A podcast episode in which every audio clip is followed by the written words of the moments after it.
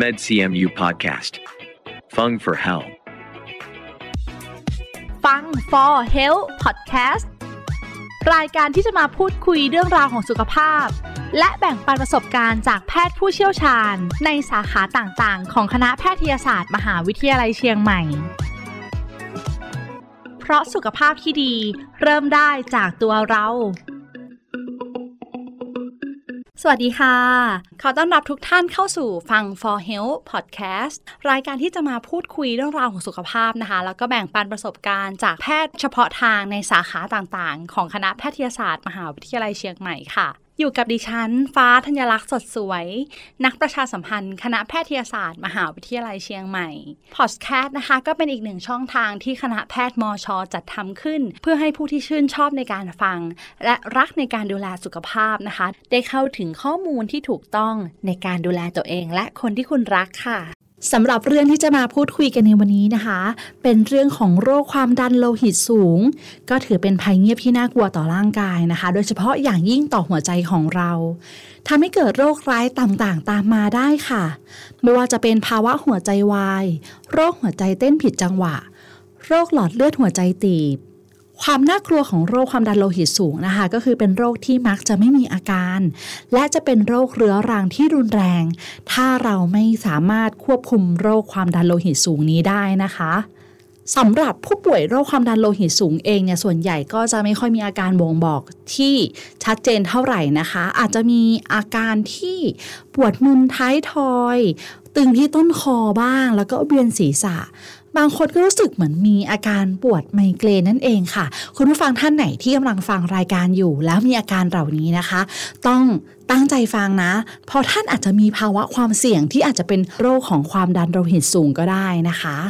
ซึ่งวันนี้ค่ะ คุณหมอนั่งอยู่ตรงนี้กับดิฉันแล้วค่ะ ท่านจะมาพูดคุยกับพวกเรานะคะ ถึงเรื่องของโรคความดันโลหิตสูงว่า คืออะไร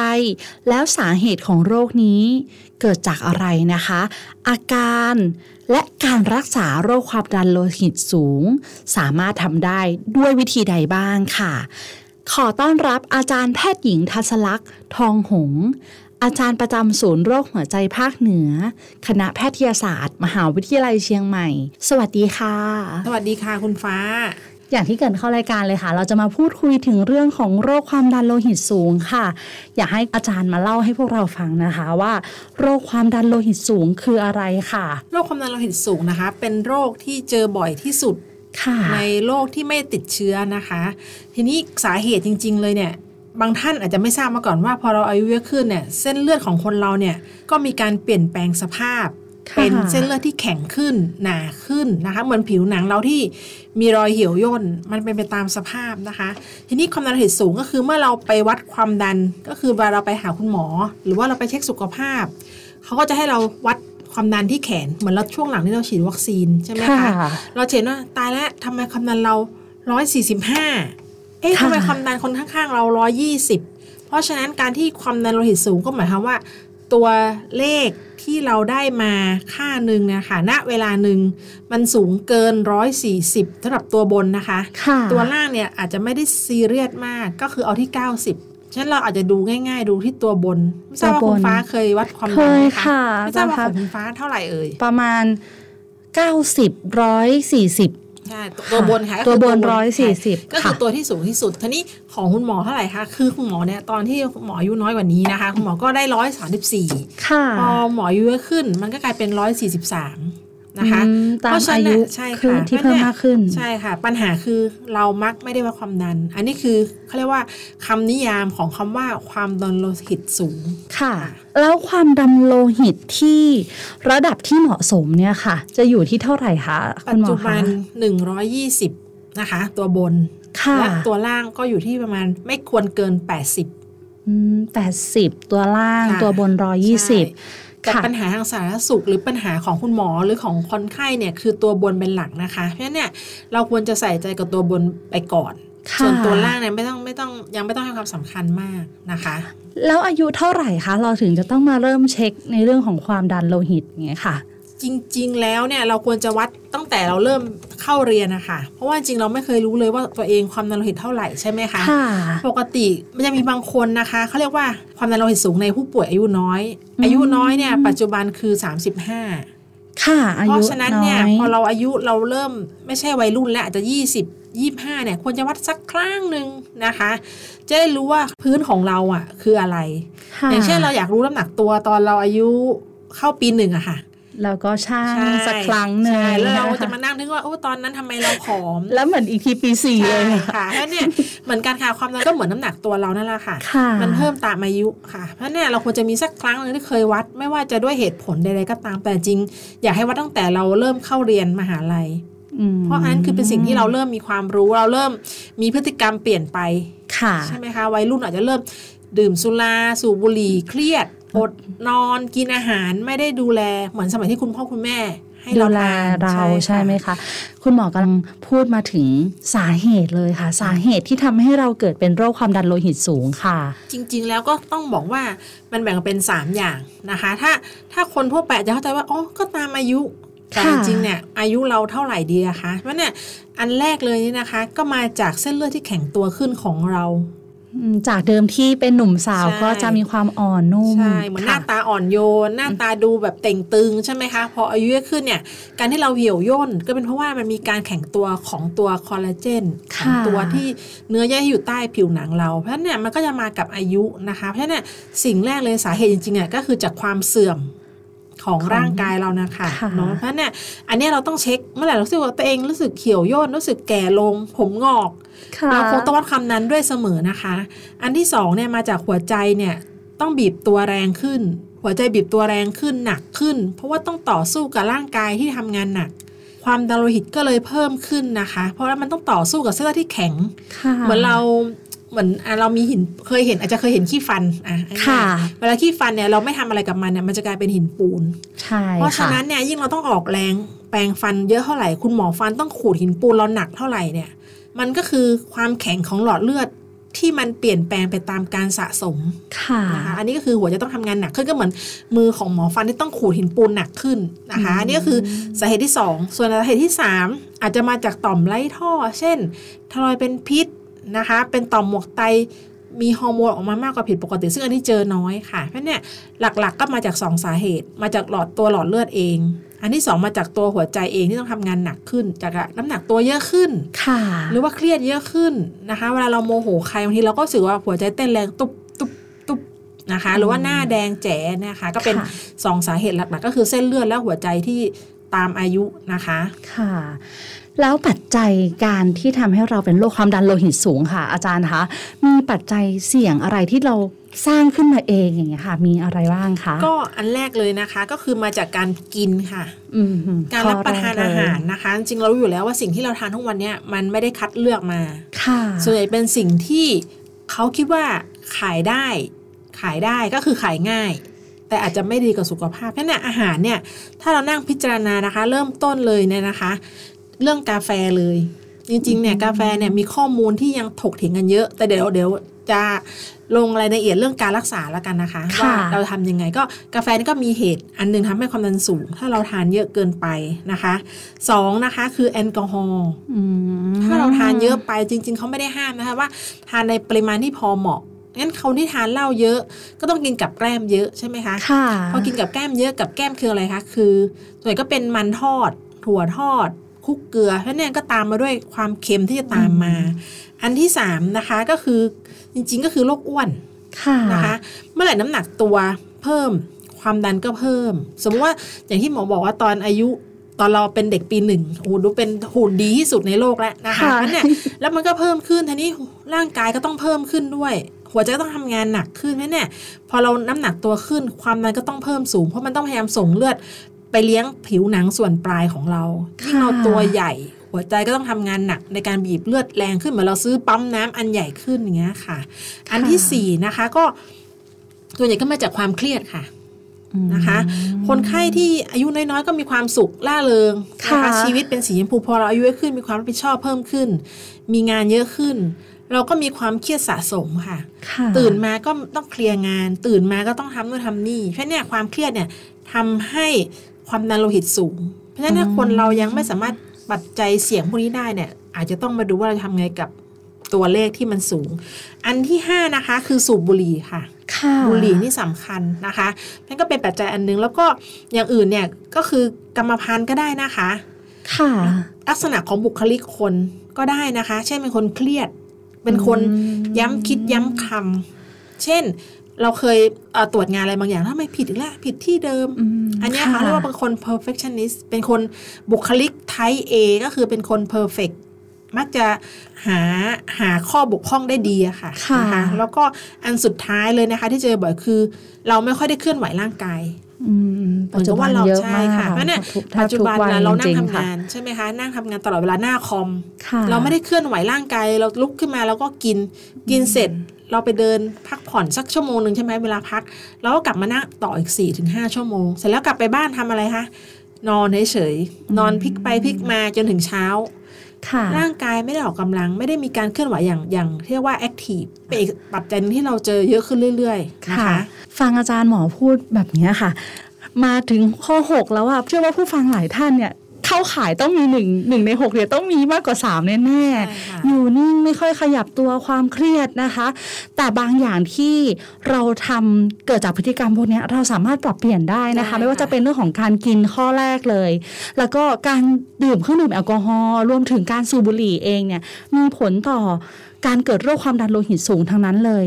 ค่ะ ซึ่งตรงนี้ค่ะ เราพอจะทราบถึงสาเหตุแล้ว มีอาการอะไรที่จะบ่งบอกค่ะ ถ้าถ้าเรายังไม่หยุดพฤติกรรมเหล่านี้ค่ะ อาจารย์ เราจะมีอาการอะไรขึ้นมาบ้างคะเอาเป็นว่าส่วนใหญ่เลยนะคะ 90%เนี่ยไม่มีอาการค่ะ มันถือว่าเป็นค่ะภัยเงียบ อาการก็ไม่มาใช่ไม่มาให้เห็นเร็วด้วย แต่ว่าอยากจะให้สังเกตอยู่นิดนึงนะคะ จริงๆหนึ่งก็คือปวดศีรษะ ค่ะเพราะฉะนั้นเมื่อไหร่เรารู้สึกว่ามีปวดศีรษะบริเวณท้ายทอย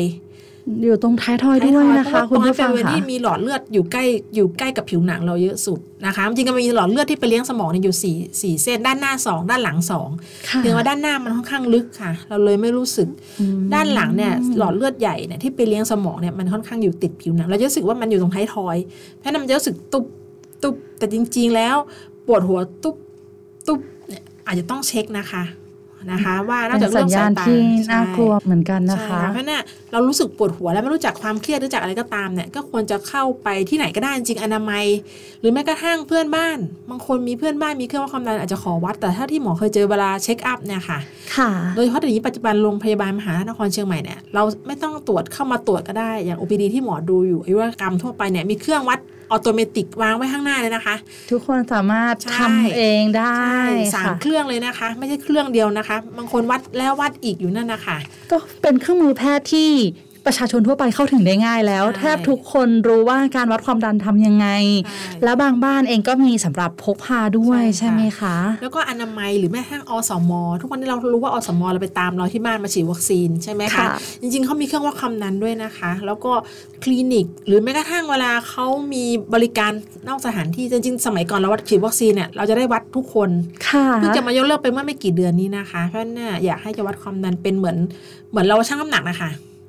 เป็นสิ่งที่เราจะต้องรู้แล้วคอยเช็คอัพตัวเองตลอดเหมือนกันนะคะ ใช่ค่ะ แล้วก็นอกจากอาการปวดหัวตามัวค่ะ ตามัวแต่โอ้มันอาจจะไม่สังเกตนะคะบางคนตาพร่า ตามัว อันนี้ก็ให้นึกไว้นิดนึงแล้วกันนะคะ อ่อนเพลียจริงๆอ่อนเพลียก็เป็นทุกคนนะคะ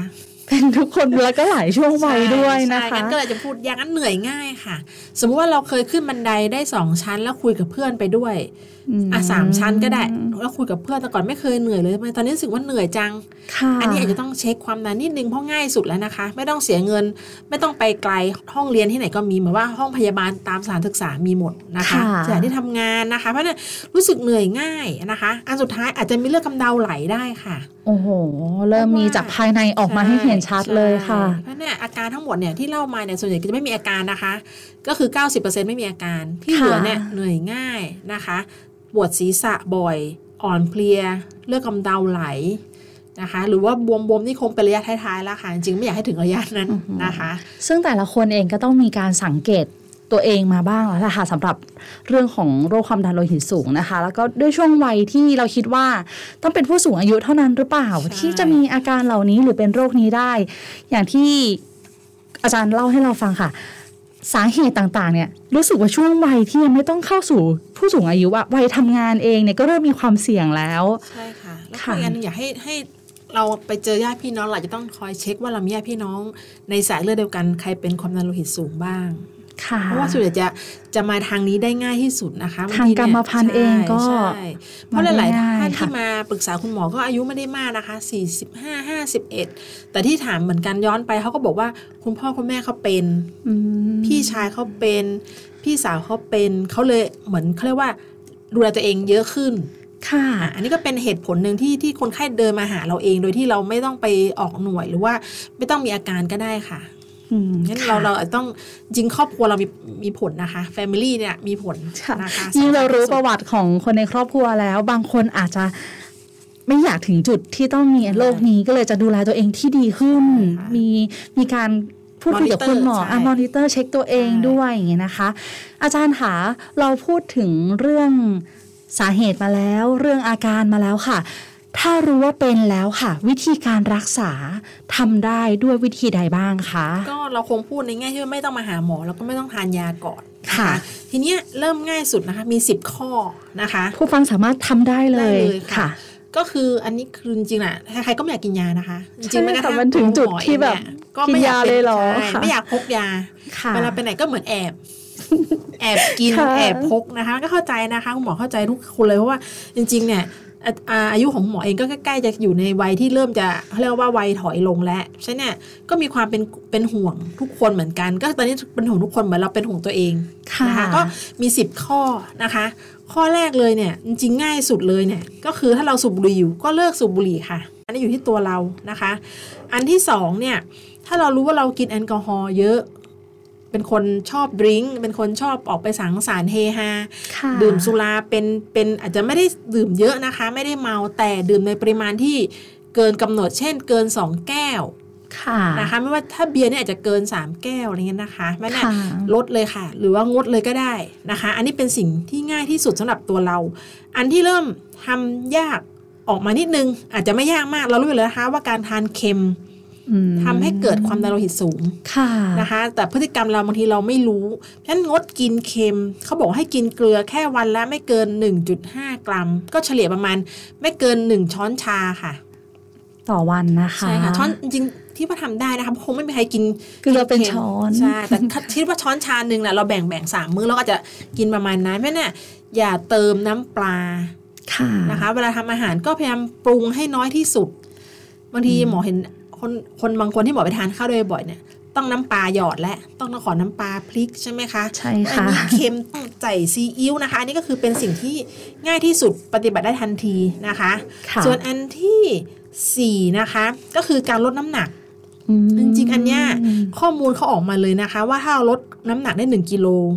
เราจะลดความดันโลหิตได้1 1มิลลิเมตรประหลอดก็คือถ้าน้ำหนักลดเนี่ยยังไงความดันโลหิตสูงก็ลงตามแน่นอนเพราะว่า อย่างว่าเราน้ำหนักอัตรีว่าเราหนัก 55 นะคะ ค่ะ ถ้าเราลดได้ 1กิโลเหลือสัก 54 ปุ๊บเนี่ย ความดันโลหิตที่อยู่ 144 ก็จะเหลือ 143 โอ้คนที่จะเกือบต้องกินยา ก็อาจจะไม่ต้องกินค่ะนะคะอันนี้คือคือเป็นพอยที่ที่พยายามจะให้ทำทุกคน แต่ก็รู้ว่าทำยากแต่ใช่ค่ะแต่ว่าไม่ต้องกินยาแต่ก็ต้องเป็นการทำที่ต้องต่อเนื่องใช่ด้วยมันะคะยากนิดนึงแล้วก็อันที่อ่า ห้านะคะ คือการออกกำลังกายค่ะ ออกกำลังกายเนี่ยปัจจุบันอย่างที่หมอเคยเล่าไปให้แล้วเรื่องการป้องกันโรคหัวใจก็คือการออกกำลังกาย150นาที ต่ออาทิตย์ ต่อหนึ่งอาทิตย์นะคะค่ะก็คุณคือผู้ฟังค่ะใช่หรือว่าอันนึงนะคะ ถ้าอยากว่าเสียเวลาจังเลยถ้า1อาทิตย์ออก150ตัวเลขใหม่ค่ะ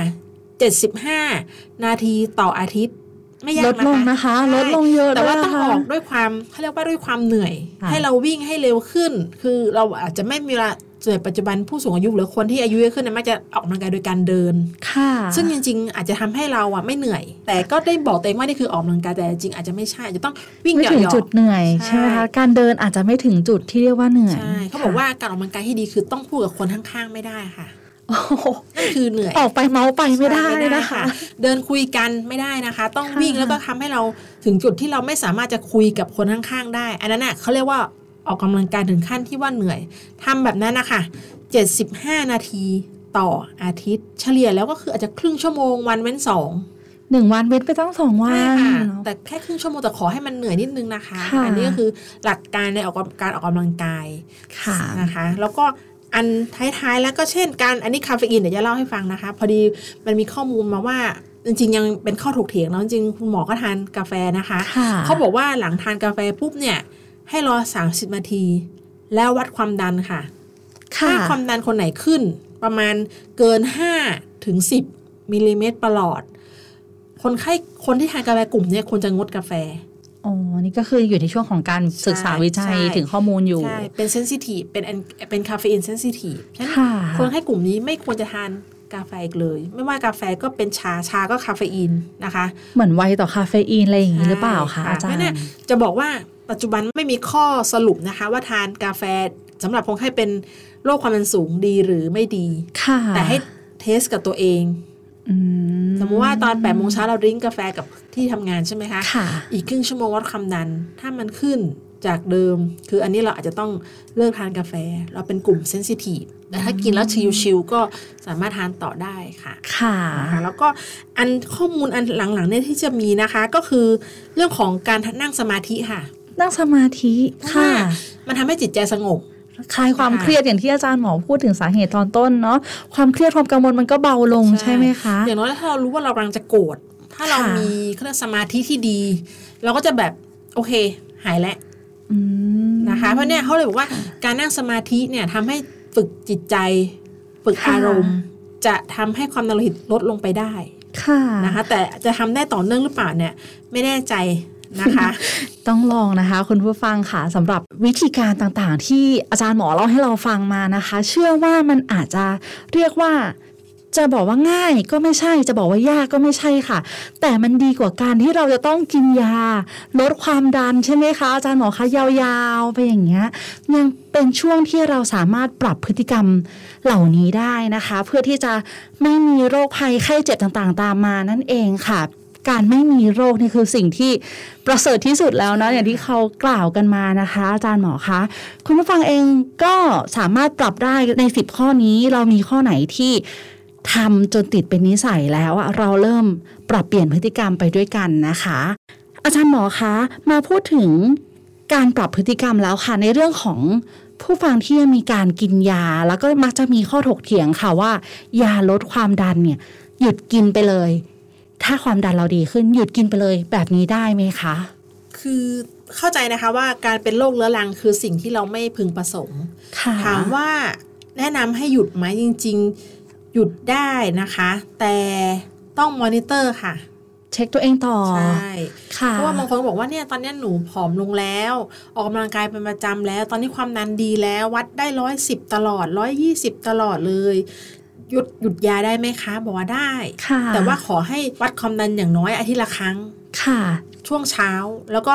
ส่งอันนั้นนะให้คุณหมอดูอ๋อ ก็คือการหยุดที่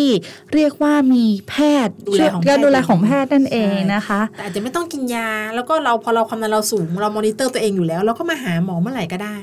ค่ะ อันนี้เป็นสิ่งที่คุณหมอทำประจำที่คลินิกตัวเองคือหยุดได้ เราไม่ได้เราไม่ควรจะ คืนจริงการกินยาคือต้องให้ความร่วมมือทั้งสองฝ่าย ค่ะ ก็คงจะไม่บังคับ แต่ว่าเรามีคำแนะนำว่าหยุดได้ค่ะไม่เป็นไรตอนนี้ความดันเราดีแล้ว แต่ว่า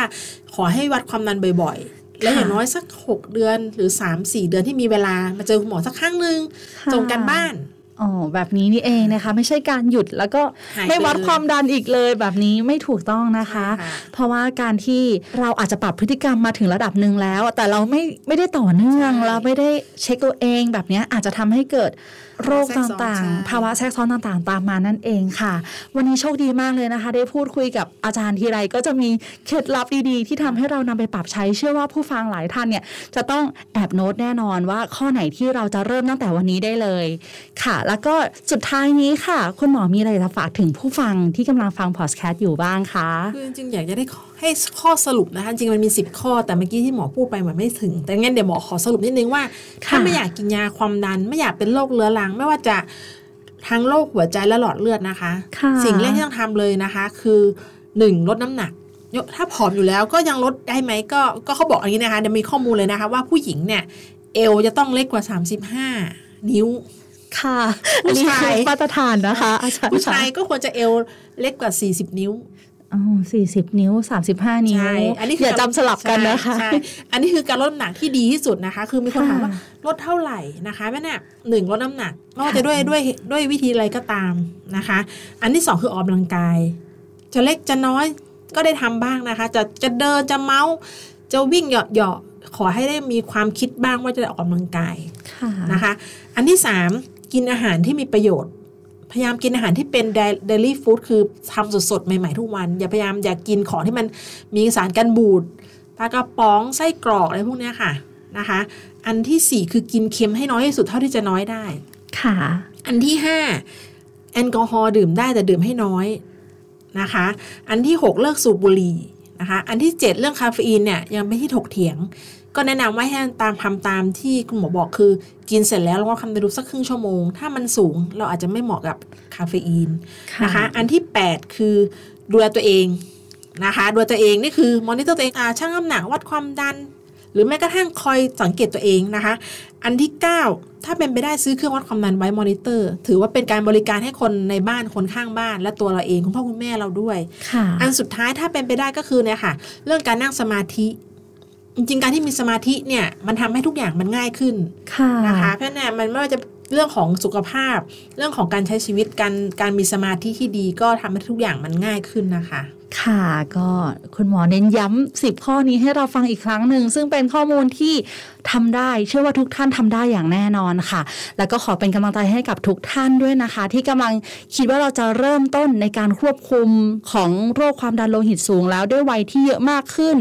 แล้วก็ไม่อยากมีความเสี่ยงถึงโรคเรื้อรังโรคอันตรายต่างๆ ที่จะตามมานะคะ มีโอกาสได้ฟังพอดแคสต์ในวันนี้โชคดีมากๆค่ะ แล้วก็อยากจะเป็นกำลังใจให้ทุกคนนะคะ วันนี้ขอบพระคุณอาจารย์หมอมากๆเลยค่ะสำหรับข้อมูลดีๆ ที่มีประโยชน์กับผู้ฟังในวันนี้ค่ะสำหรับวันนี้ต้องขอกล่าวคำว่าสวัสดีค่ะ ค่ะ สวัสดีค่ะ และขอขอบคุณผู้ฟังทุกท่านที่อยู่ด้วยกันตรงนี้ค่ะ นอกจากนี้นะคะ ผู้ฟังยังสามารถติดตามข่าวสารของคณะแพทยศาสตร์ มหาวิทยาลัยเชียงใหม่